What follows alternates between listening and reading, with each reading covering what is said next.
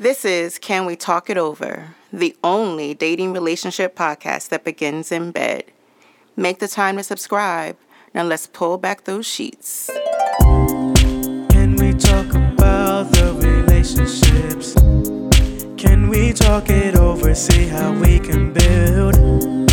Only you and I know that's the way it goes. In this big old bed, they talk it over, so talk it over.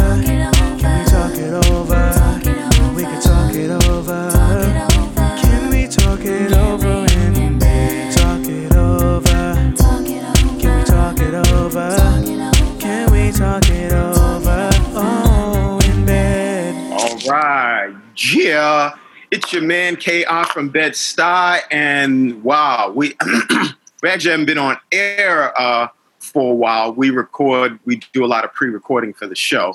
So what you um, what you all usually hear is stuff that we recorded before. So I got my my cast um, back um, after about a good boy, maybe month, month off.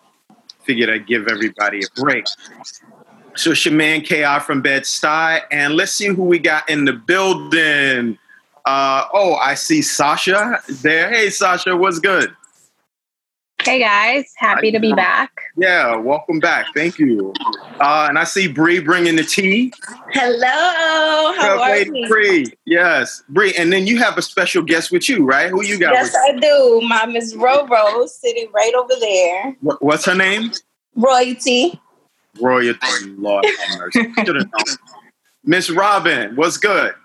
Hey, I'm great. How are you all? How are you all? Missed you all. Thank you. Thank you. And uh, let's see who else we got. Oh, of course. King Kong ain't got nothing on brother Leon. What's good, brother Leon? I'm good, man. I'm good, man. Having a good time. Good to be back. Yeah, man. Good to have you back. I ain't I'm connected with you in a while. Kept hitting Yeah, and missing. yeah, yeah. Uh, and then let's see who we got. Big O. Is Big O somewhere? Big O in the building. There he is. Yeah, I'm, I'm, Yeah. I'm here. I'm here. I had to do some, ma- some maintenance, maintenance check real quick. Okay, do some. So uh, actually, uh, Leon and Big O just recently had birthdays. So happy belated birthday, brother. Thank you. Thank you, man. Yeah. Appreciate it. Yes, yes. How did you guys spend your birthdays? Uh, your first birthday in this COVID environment? Disregarding all social distancing rules and Absolutely. It's the only way to do it, right?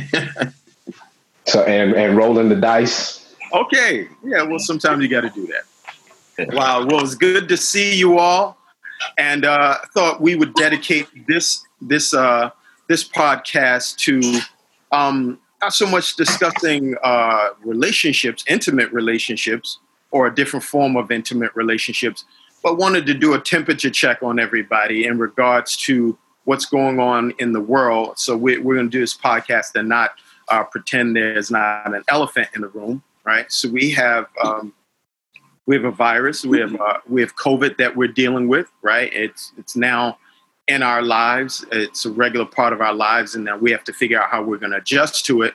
But in addition to that, we have another. We have something that, in my estimation, is even far worse than the virus, right? Our, our social uh, unrest seems to be a bigger virus than COVID, right? And how we're collectively going to figure out how we're going to live on this big green blue ball together. Um, and uh, so I wanted to uh, dedicate, I think Olin, it was Olin and uh, Anna's idea to really dedicate this podcast to really discussing some of the social issues that are plaguing our society, right? So, believe it or not, it's really hard, maybe hard, maybe not, to find a feel good story, but I managed to find a couple. So, can we jump in with the feel good story today? Absolutely. Set right. us off right. Yeah, let's do this. Let me see. I got a, I got one. This one actually comes out of Kenya. I really like this story. So, this nine-year-old Kenyan boy was presented with a special presidential award after he built his own public hand washing sink to prevent the spread of COVID 19. Okay, Stephen Wamukota managed to construct his little sanitary station using just a bucket, a few pieces of wood, and some basic tools.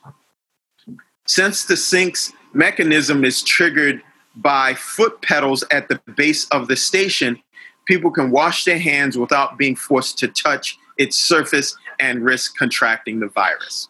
Right? Stefan's father, James, praised the project in an interview with the BBC, saying, I bought some pieces of wood to construct a window frame, but when I came back home from work one day, I found that Stefan had made the machine.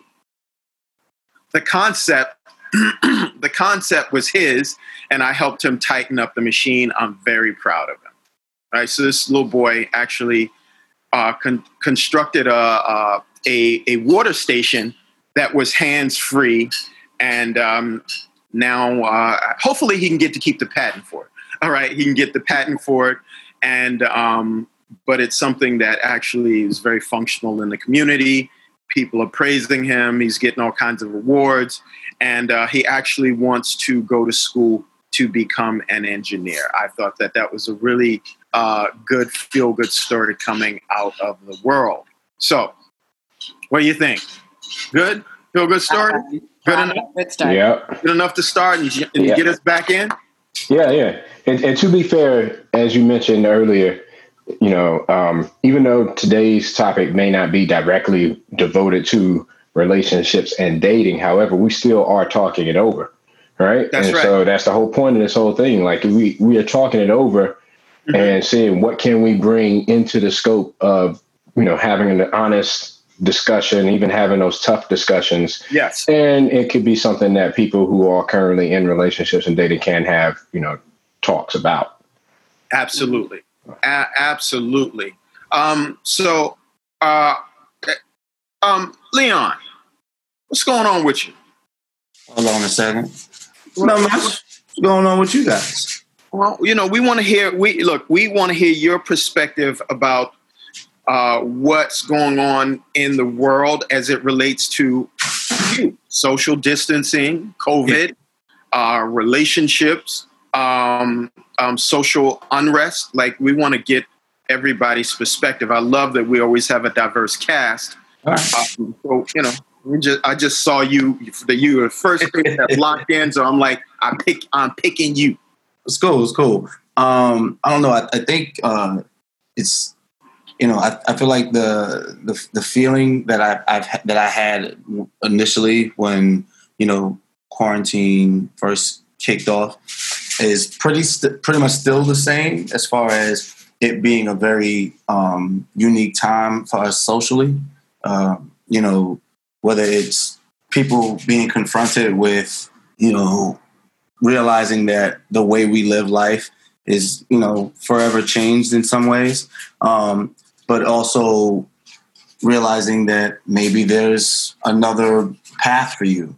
Um, and that's what this has kind of been for me you know with you know ha- with myself and you know many of my uh, friends you know losing work um, at least the main source of income uh, through this it's been a, a time to to kind of like really think about what direction you want to like for me myself want to you know kind of focus my energies in. And i'm still kind of like uh, working on what that looks like.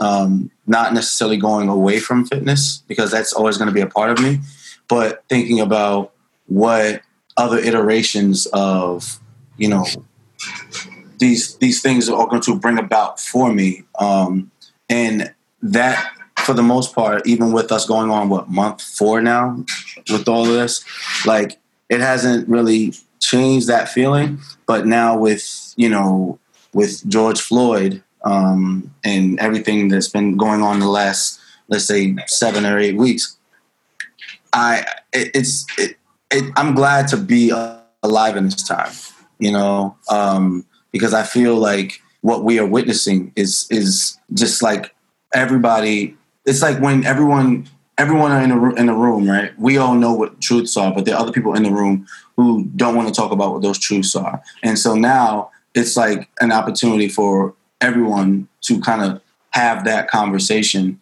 And in in in many ways i feel like you know, it's allowing walls to be broken down and communication to be had. Um, and it's not obviously going to happen overnight. And, you know, this is going to be probably a lifelong battle for every one of us on this podcast. Um, but I, I, I do think that, you know, while there are clearly things that, that, that are there are clearly things that are still you know wrong with us socially as a, as a as a as a people i think that our ancestors are happy too you know that we there are people that are present now who are trying to make changes who are trying to use their voice use their platform and you know and hope that we can continue to push you know forward you know um that I mean, it's that I know you, you said a couple of things you want to get my take on, but those those are things. No, that that's a great right start. Now. That's a great to start. Mm-hmm. Yeah, um, yeah. I, I, I'm glad you said what you said because I'm less optimistic. I am more of a realist. Yeah. That, hey, listen, man, I get it. I mean, I, I think sometimes you know I can be very pragmatic, and you know, but I'm also a realist as well.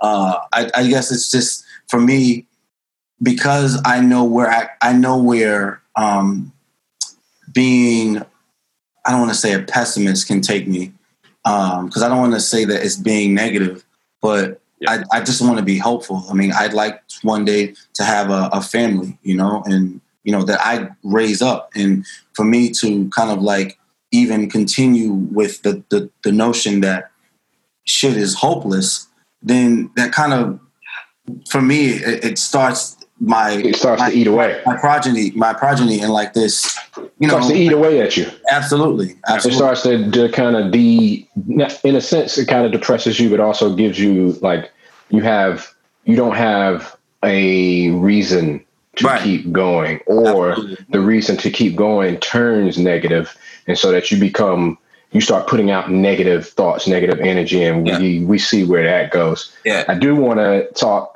uh, about, and we're, we're going to get to all of it. And, and I want to talk about COVID. This whole thing has been, man, I, I would not, I feel like 2020 was written by Alfred Hitchcock and directed by Christopher Nolan. Like this is this whole couple of past executive produced by Steven Spielberg. yeah, exactly. Um, I didn't think, you know, when we got hit, we're all here in New York. When we got hit uh, and we became basically ground zero. And we, you know, corralled, you know, circled all the wagons. Mm-hmm. Uh, and this was in March. And I'm thinking to myself, you know what? By about June, early July, we might be back to, yeah, we might be back to some sense of normalcy where people are out, you know. And now we're halfway through July. And I mean, it's kind of, it's, I feel you when you say you don't want to be a pessimist, but you start to see how businesses are closing their doors. Right. Certain restaurants are not surviving. And then to put the icing on the cake, you see all the other states now who have rolled back doing their numbers are climbing. You're just like, man, like we just went through this here in New York. Right. And I was hopeful that New York was the worst of it as far as the nation is concerned. And now you see the rest of the nation going down the same path that we just went through, and you're like, God, this is going to be, and this and is going to be a yeah, it's going to be a long ride. Yeah, it's going to be a very long ride because you still have those people, and sometimes I fall into it too, where they just don't believe the news, they don't believe the media, and it's because it's not happening, it's not impacting them on a personal level, right? You know, they're blessed to have family and friends who have not been impacted uh, and even when you look at the numbers on a large scale, you know, there's different narratives out there saying, you know, this virus is only affecting 1% of the population. And I would like to hear that 1% because I'm pretty sure they're like, okay, whatever. But the rest of y'all don't want this. Y'all don't want to be here. Y'all don't want to be in this 1%. Um, and then you got people who are uh, sending out, you know, conflicting messages on how effective the masks are or how effective the actual tests are getting false positives and then politicizing. You just throw all this into the bag and you're like, enough is enough. Can we just get this thing solved so we can get back to some semblance of normalcy? Like, I don't like having to walk outside my door. And I'll be honest, I rarely put on my mask unless I'm going inside. If I'm going into a confined space, Right. then I will put on my mask. When I'm outside, I don't want to be bothered.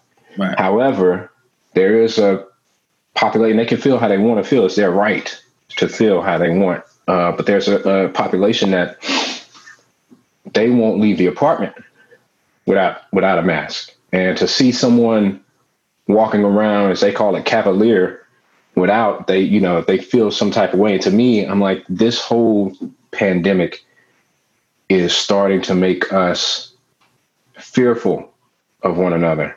And it's starting to make us it's put, putting up another barrier to connecting with someone all right? Because now you have to take into account how how close can i get when i'm speaking to this person? I have to be aware of uh, who they are what they do because what's to say this person isn't out going everywhere interacting as if the pandemic doesn't exist or you know and then you throw into the whole asymptomatic carriers and all this it's, it's a it's a lot it's a lot Yeah, I, I went into uh, I went in well, that was last couple weeks ago. Went into Manhattan uh, for the first time since March, down on Wall Street, and it's real. Like they, I, I may have seen fifty people the entire time. I was down there for about three hours. You May have seen a total of fifty people. I mean, so uh, it's real. You know, it, it's a real thing. Like people are literally off the streets. Um, I never, I, I can't, I can't remember New York City being that desolate and and and empty since maybe like 80s, 90s, and before, when you could actually walk around the city and there w- there wouldn't be a whole lot of people on the streets. So it, it's it's a real thing. So, uh, ladies, please Yeah. feel free to jump in. Yes. is anybody in here directly being impacted or have family or anybody that's going through it I have a couple of nieces and nephews, the younger generation that ha- that have it. Uh, then I'm not directly impacted because I um, don't don't live near some of them, and B don't go near the other ones really because I've just sort of taken care of my own. But um, but but that took a long time. You know, I was one of those people like. God, I'm hearing a lot of these people, and a lot of these numbers. Why do I not know anybody? Why does everybody that I talk to not know anybody? But you know, I, I have this this kind of I, I don't I, I don't know if it's a philosophy or whatever because it changes every day. But at the beginning, when this thing all happened, I was very much um, a a, person, and I'm not a religious person by any stretch of the imagination, but I do, you know, I'm here for a bigger purpose, and I definitely think that there's bigger reasons for why things happen. And um, I started thinking, you know, this is this is happening for a reason. This is happening for a reason. I'm not sure what that reason is. I got my own ideas, but let, let, let's rather than uh, start looking at all the negative things, let's use it as an opportunity. Right now, this was back in March. Obviously, I just come off of a month long vacation in DR, so I was feeling really great. Um, and I thought, let's look at it as an opp- as an opportunity. You know, we got to go in the way we're going in. Let's make sure we come out better. Yes. Now, as things progressed and more stuff got involved and more reality started happening, and like uh, like O said, you know, I was there thinking June, July, we might just have a summer, you know, kind of thing, and then my pool was closed, and you know, the beaches were, you know, everything. Um, then I started thinking, and then we have the whole, you know, um, George and Black Lives Matter and everything, and I started to think you know, there is a tornado going on, and it is going on for a purpose. And so I'm trying to choose because I do teeter. Trust me, every day when I talk to different people, I do teeter between that going negative or going positive. But I got to say, I mean, I've talked to more neighbors than I've ever talked to. I've talked, I've spoken my mind, which I do anyway, more than I ever have Yes. my son's laughing at me upstairs. I've um I, I've I've thought about others probably more. Um, I've thought about how others need to think about others even more, and I feel like, um, in trying not to go negative, I feel like this stuff is happening in a sequence and it's happening at the same time because it needs to. So let's just call the, the, the, protests and things, the Black Lives Matter. Let's just say that was just another random day and it was just a February in any other year. And it came and it went mm-hmm. like it has for y'all know how many, how many, how many years. Um, maybe this will stick because people are raw. And so I feel like there are some of us that just see the apple and see what it is and there's others that, that you they got to be hit by the apple in the face before they actually really see that it's an apple right? And i feel right now not that i wish harm on anybody but there's some people that need to be kicked in the face. Now whether it be by covid and and they've got a family member that passes away god forbid or a family member or close relative that survives it and they realize holy shit this is real this is real. Shame on me for thinking what i thought yesterday I'm wearing my mask or whatever it might be. Um, well, or, you know, wow, I, I saw this thing uh, printed and, you know, I never really knew about all that stuff about the history, you know, of, of the, the black person and, and just all those kinds of things. I mean, I'm reading more and, and researching more and doing more than I probably would have ever done before. Mm-hmm. Um, and I'm naive too, not as much as the next person maybe, but pretty naive. I feel like I want to go positive. I want to be better. I want people to be better. And I want to believe that people are going to, unfortunately, ever there's got to be a sacrifice. There, there has been since the beginning of time. There's always a sacrifice, right? Whether you're religious and you call it Jesus, whatever. George was probably our sacrifice for the Black Lives Matter. You know, I'm, I'm, I'm, I'm obviously very sorry for that. But hey, if, if, if he goes down with a bit bigger purpose, that changes people, eh, well deserved. I mean, I wish he was here as well as his family and everybody else. But you know what I'm saying? So I don't know. I, this is kind of strong, but kick, kick people in the face. Kick them in the face right now. Don't stop. Keep going. Don't stop. I am that one that says, are the protests still happening? Are they still out there? Are they still doing like don't stop? Right. You know? Because I feel like we have some momentum, even though we're held back and we're restricted, we've got momentum. We've got momentum with anger. We've got momentum with fear. We've got momentum with, with frustration. Use it. There's no more power than that kind of power from within, right? So let's use it. Let's somehow figure out how to mix it and use it. So, so here's one, right? So, so some of the uh, the the NBA is about to start back up, and some of the players uh, didn't feel that it was right to restart the season with the social unrest going on, right?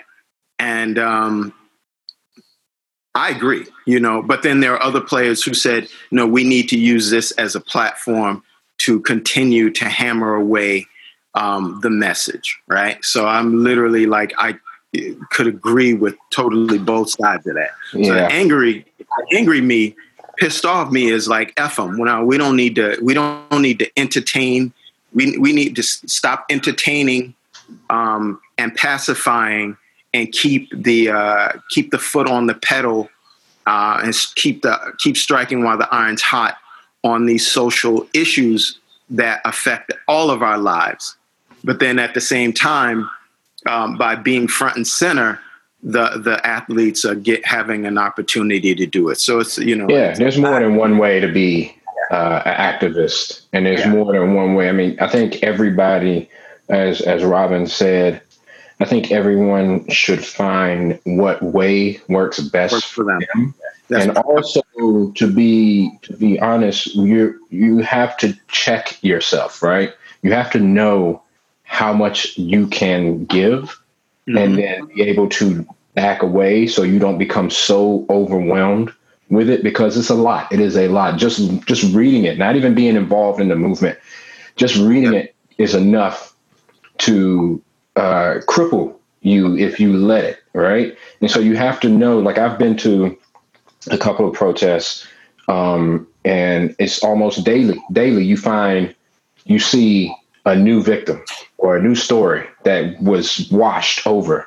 Mm-hmm. Uh, somebody that died maybe a year ago or happened six months ago, and every day you're learning about something that just just happened maybe a week ago, and so it's almost like Robin said, you know, this this you, yeah, you can kick them in the face, but they're not going to sit there and take it, right? You got and you we are we are actually fighting a a uh, a mindset, Yeah, a mindset that has been institutionalized. So it's not just saying, "Hey, let's come together and absolve our differences or resolve our differences." It's, "Hey, let's resolve our differences, but also we have to figure out how to make the institutions mm-hmm. more fair, more equitable, and more just because they were designed specifically, designed specifically to oppress a certain people. And it, had, it the country was built that way. And so Yeah. it's not enough just to say, you know, okay, we're going to take on the PD or we're going to, you know, take on, we're going to defund the police. That's just one. That's just one organization of many institutions. We can go to the education system if we want to. We can go to the housing system and development if we wanted to go to. We can go to the financial sector and see how disproportionate, you know, loans and home uh, loans are given out and how the interest rates are greatly disproportionate. Yep. You can you could keep unraveling this onion, and so you know, as my man Leon said, this is going to be a lifelong thing. And so, knowing that and preparing for that, I, I caution everyone: like, yes, devote yourself to a cause. Find what it is. If it's the PD, if it's education, if it's finance, if it's the housing sector, if it's homelessness, find out whatever it is. But also know yourself. Know how much you can give, so that you can recover and continue to give. Fair. Great point. Great point. Sasha, do you do you mind jumping in?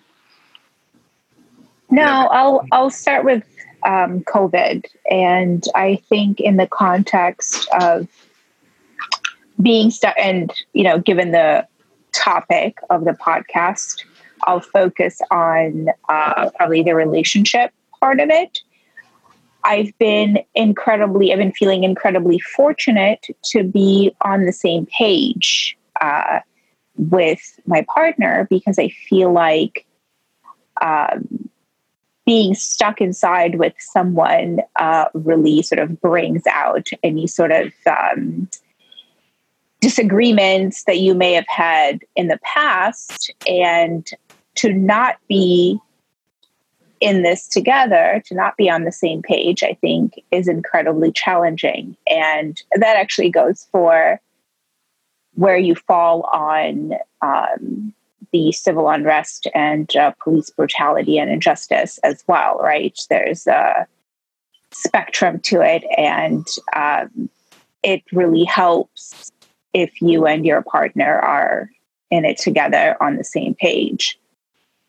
Um, so, that said, um, I am the person that wears a mask every time I go outside. Um, I find it a question of maybe integrity because I understand fully like the the annoyance and the nuisance of it all and New York is hot as I don't know what and the air quality isn't the best et cetera et cetera however I always think of a person or people that might be going through it with a completely different um, situation. What if you are currently battling cancer? You're undergoing treatment. You have to go outside to get food. If by wearing a mask or staying sort of uh, outside of crowded areas, I can help that person not get infected and ultimately not die, then that's the least I can do, right? Same goes for the elderly. Same goes for, I don't know, undocumented people that probably would not go to a hospital, right? Because they're afraid of being exposed and ultimately, you know, deported or something.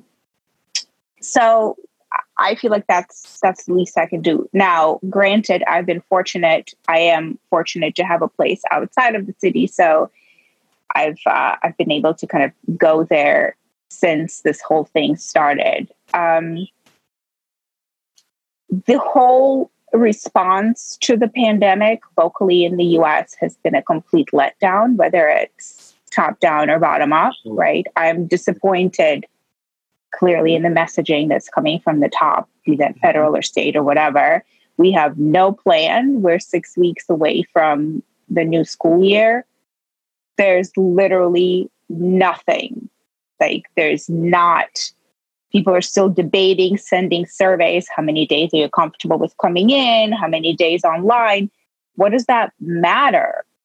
And you, you have children, right? You have young. I have children of school, right? Correct. Right. Mhm. Yeah. So um, there's no plan. Economically, if you're impacted beyond what you're getting currently, there doesn't seem to be a plan. I believe that this is virtually the end of like the small business in the brick and mortar sense of the wor- word, right? Because how are they going to survive this? This isn't going away in six months. This is Yeah, probably never going away. Can I can Yeah. I jump in real, real quick? So your your children, how do you have you have you taken your children's temperature? Like how do they feel personally about the idea of maybe going back to school or or staying in that the environment that they're in? Well, of course, they want to go back to school, Okay. just the social aspect of it, right? A virtual school is not a school for them. Right. It's not something that they're used to, it's not something that they look forward to. Um, I have a 10 year old who is going into middle school for the first time, right? Uh, starting middle school. So it's a little bit uh, disappointing. Uh, The graduation was virtual. The start of the year is likely to be virtual. So Mhm. um, we'll see how everything goes. But with that, I understand the concerns. I don't want anybody to get sick. I, um, my partner's an essential worker, so we just cannot afford to bring in an infection, an infection into the house, right? Mhm. So, um, yeah, so it's been it's been a little bit heavy for me as things progress because I just feel like as you observe countries in Europe where people really like buckle down and just sheltered in place and now they have a plan with the help of the government of course to slowly reopen. And here we are right constantly pushing it. Like granted there's no plan coming from the top. There's also sort of we're just like kind of pushing the envelope a little bit. Like oh, okay well i'm just gonna like hang out with these 10 people. Well how about like 20 people? And next thing you know there's like a thousand people in astoria partying in the street. And like are we surprised that the um, that the cases are not going down or going up? Like absolutely not. It sucks on a million levels absolutely. But if we do not do anything about it it's going to suck even more like beyond. So um yeah so it's Yeah. been it's been a, a i know that everything has been politicized heavily. So um it's been difficult to discuss to have these conversations with people that are maybe not in your immediate household. So um, i have not been successful in any of my quarantine goals on a personal level. Uh, one would be to do a headstand and the other one is to take up skateboarding and i failed on both accounts Okay. but uh, my children are uh, mask wearers, and if the schools do start, I am not worried about them keeping the mask on. So I'll let uh, I don't know if Brianna wants to chime in. I Yeah. know we're running short on time. Yeah, no, we're good. Let me let me just uh, say so. This is Talk It Over. Talk It Over is the only dating relationship podcast that begins in bed. But because of COVID, we have been honoring social distance distancing, and we've been doing the podcast virtually. All right, so I just wanted to uh, let everybody know who just joined us. Um, we're discussing uh, the social effects of uh, COVID on our lives, as well as uh, the social unrest um, that has also been going on um, here in this country, right? So um, definitely uh, um, appreciate everybody coming back on. We haven't been um, actually doing tapings in a long time, so it's really good to see everybody, and I, I miss you all. And uh, thanks for coming back and being a part of. Uh, This is, my, this is this is this was my or it has been my therapy. Quite to be quite honest with you, you know, throughout quarantine. So You know. That's what's up. Pre- appreciate that, and that that was that that was one of the reasons I wanted to start it back up because I'm like, man, I need therapy. I need the type of therapy that comes from discussing with the group of core people that we um, that you know we put together for this show to be a part of it. So I really, really appreciate y'all and good to see you all. Um, uh, but um, let's see. We Let's hear from our favorite therapist. Yeah, we want to. Yeah, we wanted to save our big therapist for the end. Our our millennial uh, our millennial artists in residence, right? What's going on in the streets, yeah. Bree? I know you out there. Take it into. You know, I've been out here. You out there throwing? You the one setting off those fireworks.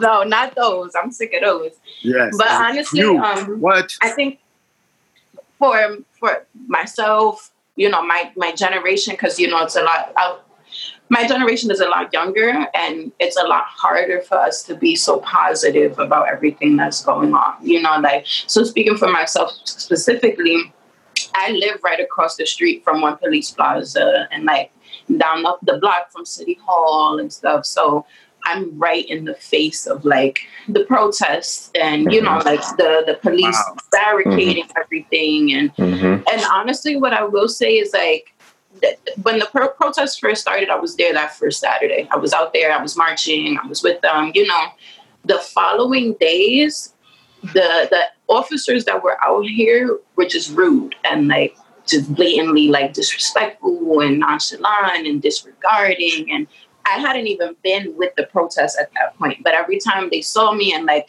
they have everything blocked off, so you have to interact with them in order to find out which way you can walk in order to get to my apartment. And every time I would like try to have that interaction, it would always be some kind of sly remark or like the interaction would be negative or tension. You know, like it got to a point where it was like, it's frustrating now. You know, like there's nothing, you know, I'm not in the streets. I'm I'm educated. I go to school. I have a degree. I'm, you know, well mannered. I'm respectful. I'm polite. I'm professional. Everything doesn't even matter. Right, exactly, mm-hmm. exactly. You know, and with all that being said, you still look at me differently just because of the color of my skin and because you're assuming whatever age I am. You know, so I've gotten into a lot of arguments, a lot of back and forths with police officers because of how they react. You know, and like that one reaction with me is like I'll be nice, I'll be polite. Once you do that one reaction, all right, cool. Now we're gonna have this uncomfortable conversation. And I'm gonna ask you uncomfortable questions that you're not willing to answer. You know, like and every time I ask those uncomfortable questions, I got the same answers. We're not all the same. Okay, cool. So I brought up someone who is. I found a detective. There's a detective out in Brooklyn who's known for his um he does he does a lot of like false arrests on minorities. He's known for using the chokehold on minorities, especially minors.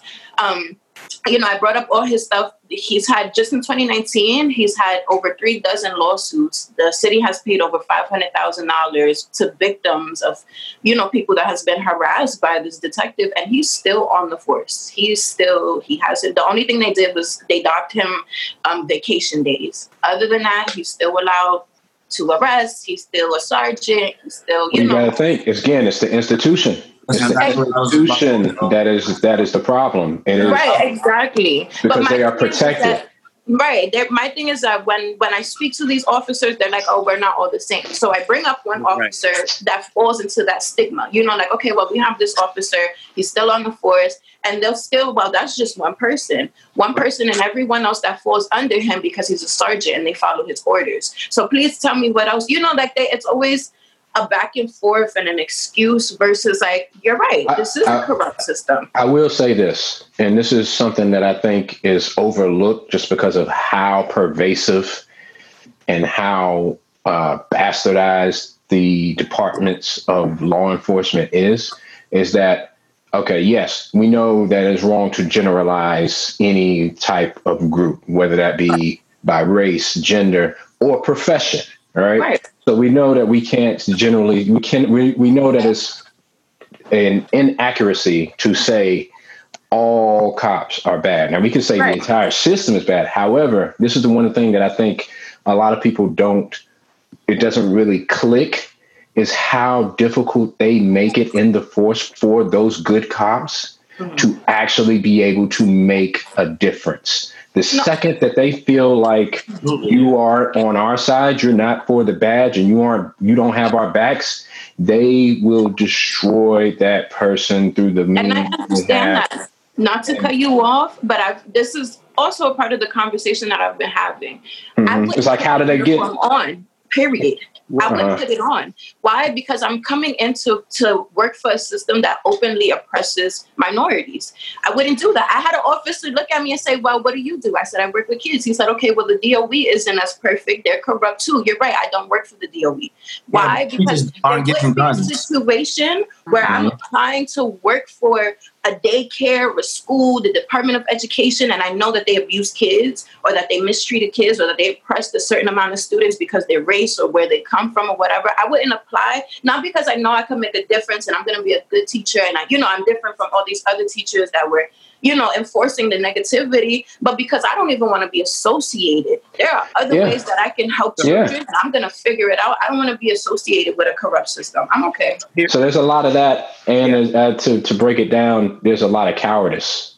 Well, So Yeah, there's yeah. people who feel Right. like, let me insert something really quick, and this this will kind of frame it, right? So, Bri- Brianna, how, how old are you, r- roughly? 24.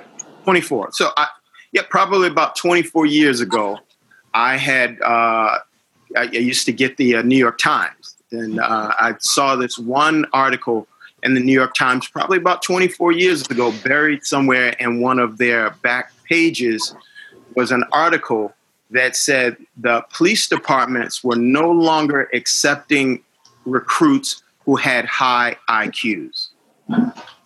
Wow. Yep. That was that's probably about 24 years ago. Wow. They were no longer Wow. accepting recruits who had high IQs. and you think about that. Think about the person, Makes what sense. organization wants people who don't think. Right. An organization that wants to get away with abuse, Right. with abuses, Right. because if we got a bunch so- of employees who so they don't don't- challenge us, Right. So they didn't. So so that the so then that I you know I mean that was 20 almost about 24 years ago, and I thought wow. I mean that's really that's bad, right? So if you look now 24 24 about 24 years later, you see the effects of that, right? So we don't need people who can discern and assess situations. We just need people to basically be bullies and yeah, we need little little Yeah. soldiers. We need good And little add, and soldiers. add, add to Not that, even Kai. soldier. Yeah. Isn't not it like yet. the edu- education wise, they don't, isn't it training like six months or something like that versus like No, no, it's not, I don't think it's six months. I other think it's. I think it's less than six months. Well, I mean, but it's, it's it, whatever it is, it's that even that is, is small in itself. Yeah. Right? Sure. So you know, so I, I and you know, I, and I challenge anyone. Feel free to to see if you can find that article. Um, but I- that was yeah, it was it was it was devastating to read twenty some years ago. Mm. You know, so we see the effects of it now, right? So we don't need people who can who are able to to assess and discern a situation, right? So there is an element that definitely needs to be addressed in that regard, right? Mm. So we have to definitely continue to push um, to have those types of things um, changed. Well, you got I mean, that's why it's, I uh, feel. I'm sorry. Go ahead. No, I was gonna say it's a multi-layered thing. Like it's not enough just to say we got this cop out, we got that cop out, we got no. You got to look at the district attorney who's not following up when Mhm. a cop says when a good cop goes to the DA and says, "Hey, I'm reporting an abuse from my fellow officer because Right. this is what I this is the protocol. I Right. can't go to my captain, I can't go to my chief. I'm going to the DA. I'm going and the DA buries Right. or the DA Right. comes to the chief and says, "Hey, you got a uh, a so-called rat." Right. Right. Right. Exactly. So it's a multi-layered thing because, like I said, it's it's it's it's inaccurate to generalize. However, we have to recognize how difficult it is for good cops to actually be able to. They don't have help. They don't have help from their superiors. So if you are alone and you can't even go to your superior, then yeah, the only choice is to do what Bree said. It's like why why would you even associate yourself with that office? Why would you be in that organization? Well, I, like you said, I have uh, a question. Oh, I'm sorry, Leon. Go ahead. No, I was going to say, um, you know, like you said, and don't forget your question, Robin. Um, you know, it's it's it is multi layered, and one of the things I was thinking about is the fact that like when things like this happen, everyone kind of like everyone everyone wants like this immediate action, right? And that's important.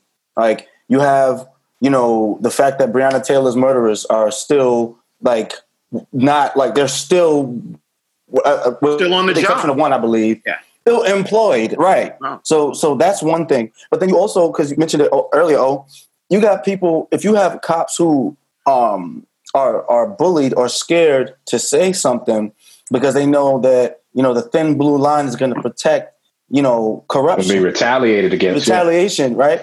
Defunding the police isn't isn't is only one part of that, right? Because if you think about the fact that, like, okay, yes, let okay, let's say the police department gets less funding. That's fine. They'll just find other ways to appropriate whatever funding they get. It, there's still the institution that will be in place. And so it's like, okay, not only do you have to remove people who clearly have a record of of misconduct, but you also have to make the stakes higher for those who do cause um, harm. So if you you shoot somebody, you fire your gun, you fire your book. There has to be some some real repercussions for this. Like it, Right. because that that's where it comes. Like because the behavior, if you really think about it from a psychological perspective, if you know that something you do isn't going to warrant any sort of um, Consequence. consequence, then you're going to move accordingly. But You're going to keep like, doing it. Yeah. fire a bullet. Oh, we're, we're gonna we're actually gonna cut your pension in five years. Oh, you killed somebody. Oh, okay. Even if it's manslaughter, even if it was self defense, whatever, you fired. You're not getting anything. You know what I'm saying? There has to be more intense um, ramifications for this behavior. Like, yes, it's important that everyone starts talking about yes, Black Lives Matter. But let's be honest, it's the, the police force. Like, obviously, they they have been uh, historically focusing on um, black and brown people, but clearly throughout the protest, you can see they didn't care who they pushed. They didn't care who they were attacking and assaulting. So clearly, there's this en- this energy, this idea that they're untouchable. That's the problem, you know. Yeah. And Well, that's, kind of- by design. That's Right. by design. That that's not unintentional. That's Right. intentional. And and so I I say those of us who have you know look, it's always rabbit season, right? Right. Um, but now other people, other people of different colors. You know, I would say our, our white brethren and sisterin, Mhm. y'all starting to see now what the rabbit has endured and had to live absolutely with every day, all day, all the when, time. When they pushed right? that, that that that that white protester in Buffalo, yo, that Yeah. my heart sunk. Yeah, The absolutely. man, When he hit the Yeah. pavement, Yes, I'm the just like- man. oh, yeah. and God. he was just asking a question. He Yes. wasn't even really trying to, you know, like he wasn't protesting. He wasn't like yelling at them or anything. He just Right. needed to ask a question. He Right. wasn't a threat. Let's put Right. it like Right. Exactly. Yeah. Right. so. I mean that that's somebody's parent when or you got grandparent. you got leadership You know, on the top making excuses, saying the man tripped. Like, nah, Yeah. bro, no, stop it. When it's Stop. clear in our face, you know, we all see what happens, and they're still like, "No, you didn't see that really happen." We're like, "Whatever." that- so, so imagine, imagine. You know, it's what I say to, to to you know to my to my white friends and colleagues. I go, and this is with video. Right. okay, you're looking at this stuff that's on video. Right. You know, when when when you know when we would say this stuff uh, before video, I mean, it was just like, oh yeah, another excuse. Well, and Kai, you'd still have people denying video Oh, too. yeah, of course. I mean, you know, that's that's always going to be my my question. I know we're running out of time. My question, actually, and it's not going to be answered now, but you know, so does change happen from the bottom up or the top down or both? Every everywhere. It happens Everywhere. everywhere, right? Everywhere. And because the, these things are so systemic, we can't just have people at the top and assume responsibility there Nope. to pass it down. Nope. And we, we, we, we want pressure from the bottom. Yep. And Absolutely. kind of coming full circle, what I meant by kick it in the face and everything happening at once.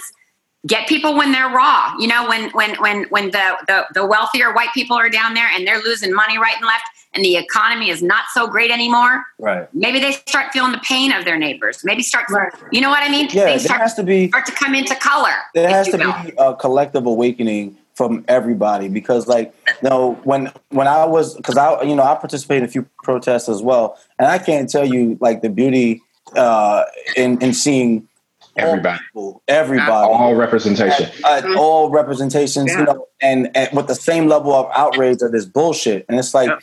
that that's honestly that's the energy that needs to kind of continue to be had. But I would say even more importantly it needs to be that that's the energy that needs to be had even when people aren't watching. That's Yeah. Of course. Yeah. Well, this this needs to continue. only that's energy that needs to be had when when you you're given the the power to do something and you allow everybody to advance, not just Right. look like you. You know, Nas, I Right. think we need to bring this back. right? I think oh, this needs to be a multi. Yeah. Like we can't just wrap this up in one podcast. So No, I think this no, needs not- to come back another Agreed. time.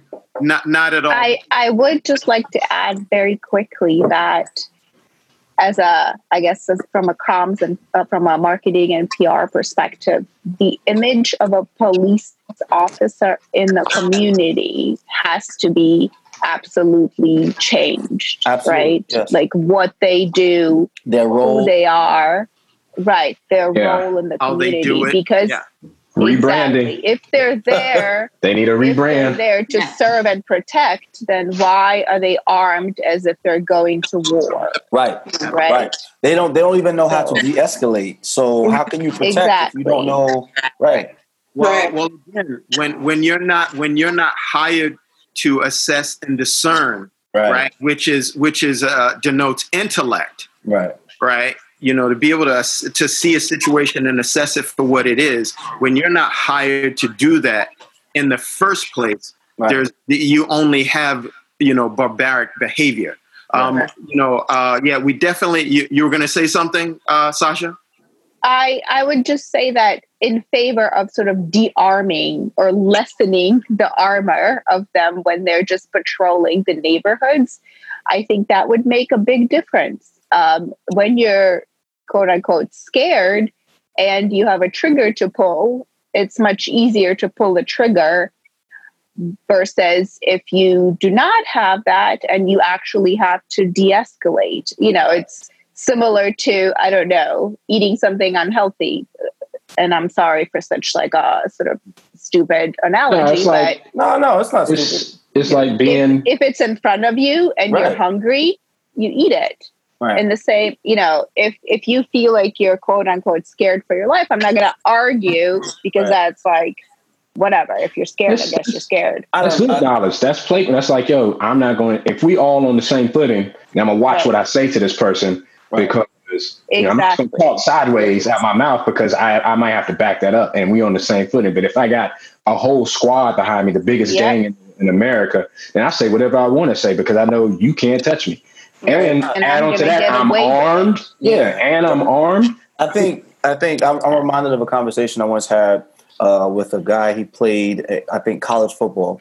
He was uh, also another trainer, and he was like, we were talking about how you how how difficult it is to rein someone in when they've been trained to attack, when they've been trained to be right. in a certain mode at all times. And I think even though it's not the same like game in a sense, you think about the way a lot of police officers you know are trained. It's like if you if you are called on to psychologically, it's like it's either him or me, no matter what the situation is. Which is why you have so many issues where you have cops being called in for jobs when okay maybe this isn't an issue for you you know maybe you need somebody who's better equipped to deal with this so, sort of maybe social work type response than than having somebody who doesn't even know how to you know interact with people within a community who don't even look like you you know like So, Right. so uh, let's uh, let let's close this out. Um, Robin, you had an article. Did you find? Were you able to find? Well, I just looked real quick. I don't know if it was your article, but it does say um,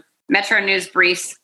Uh, it's Connecticut, and Mhm. it says judge rules that police can bar high IQ scores. So the first paragraph is a federal judge has dismissed a lawsuit by a man who was barred from the New York, New London police force because he scored too high on an intelligence test. I don't know if that's the article. I didn't read further because I read one also. It was saying that um the the, the NY well the, the PD out in Connecticut were only accepting people who scored anywhere between I think a twenty three and twenty seven on the IQ. Anything higher, they were not accepting you. yeah, and this was like 1999 or something like that. So Yeah, yeah, yeah. That, I believe that may yep that may have been the article. So yeah, definitely. I yeah I, I I agree with you, Big O. We this this definitely has to be to be continued, and we will continue to you know do our part and drive these points forward um, as these shows, as the uh, podcast continue. Right, um, Brianna, thank you so much for. I, I really like hearing your story uh, as literally our our millennial on the street, like and sharing your experience and dealing with you know, literally dealing with the police one on one as you just try to get to and from your home, right? Yeah. Again, you live across the street from everything that's going on. And yeah, you, you're like, listen, I, I did my protest for like the first three days. Now I'm ready just to have a regular life. I can't even walk my dog. Right. You know what I mean? In my own neighborhood now, I have to be subjected to this. So right. really appreciate that. Really, that really painted a very vivid image. Um, so thanks for sharing that. Thanks, thanks everybody. You guys, uh, will you come back next week and do another podcast? Can I get, course. Can I get a whoop sure. from everybody? Absolutely. For sure. Yeah. I'm, And- just gonna, and- I'm just gonna say yes. I'm not gonna do that. Okay, and then and then we'll continue right to to on our next podcast to touch on these these crucial issues, right? So once again, it's your man Ki from Bed Stuy. Um, thank you, Robin. Uh, thank you, Big. O. Brother Leon, King Kong ain't got nothing on Leon. Bree bringing the tea. Miss Sasha, thank you. I hope to see you all next week. Slow motion for me. Yeah.